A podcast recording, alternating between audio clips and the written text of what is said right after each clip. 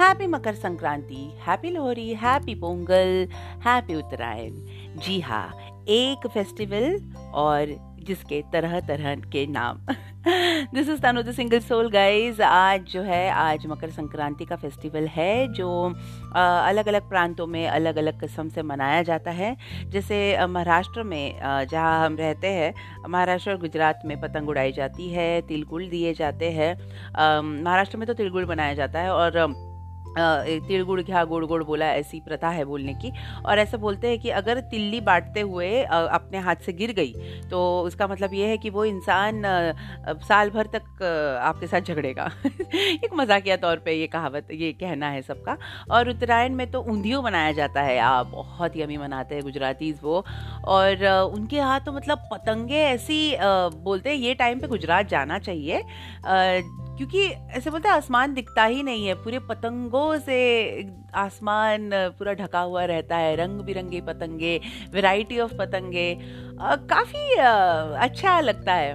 और पोंगल, तमिलनाडु में पोंगल के तरह से मनाया जाता है इस त्यौहार को। लोहरी में, लोहरी जलाई जाती है पंजाब में। तो उनकी भी एक प्रथा अलग है। तो इंडिया में आप अगर देखेंगे तो आपको variety of you know festivals variety of rituals देखने मिलेंगे और it it like it's it's a very good thing you know to learn uh, about different tradition different customs different rituals और 2020 में तो ये पहला त्यौहार है। 2020 का सबसे पहला त्यौहार तो लोगों में एक्साइटमेंट बहुत है। People are so happy because हर त्यौहार हमने 2020 में काफ़ी घर पे और मतलब काफ़ी उदासीन तरह से मनाया था। तो 21 का ये जो पहला त्यौहार है, बहुत ही लाइक like, बहुत ही सुखद जाए। And everyone is so excited excitement है लोगों में। पतंग उड़ाएँगे मस्तियाँ करेंगे इन्जॉय करेंगे uh, मतलब नाश्ते खाएँगे। एंड डेक लेके जाते डेक लेके टेरेस पे जाते हैं लोग और uh, अच्छे अच्छे गानों पे पतंगे उड़ाई जाती है। So it's so much fun I mean I really love this kind of like tradition custom हम भी काफ़ी रेजुविनेटेड हो जाते हैं। तो uh, ऐसे बोला जाता है कि पतंग ही क्यों उड़ाते हैं? मतलब पतंग को ही, पतंग क्यों उड़ाई जाती है?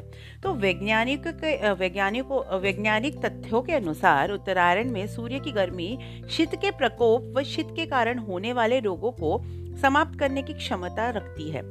ऐसे में घर की छतों पर जब लोग पतंग उड़ाते हैं तो सूरज की किरणें एक औषधि की तरह काम करती है। शायद इसलिए मकर संक्रांति के दिन लोग पतंग उड़ाते हैं।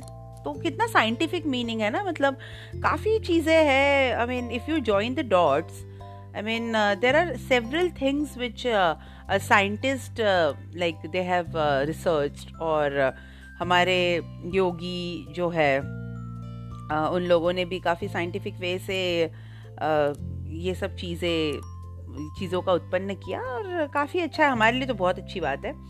तो guys enjoy your Makar Sankranti. अच्छे से खाइए पी खाइए पीजिए मस्ती किए मस्तियाँ कीजिए। जाते जाते आ, कुछ मैंने पंक्तियाँ लिखी है। आप बोलोगे ये छोड़ती नहीं है। तो मैं आप लोगों को सुनाती हूँ। चल उड़ाए उस नीली पतंग को इतनी ऊंचाई पर।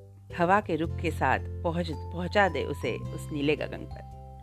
तो ये काफ़ी छोटी सी पंक्ति जो थी मैंने लिखी आप लोगों के लिए आशा करती हूँ आपको अच्छी लगी हो आप आज का दिन आप, आप, आपका सुखद सुखदमय जाए और इन्जॉय कीजिए ट्वेंटी ट्वेंटी वन का first festival and Bye, take care. I'll meet you tomorrow with a new topic. So, this is Tanu the Single Soul signing off. I love you all. Bye bye.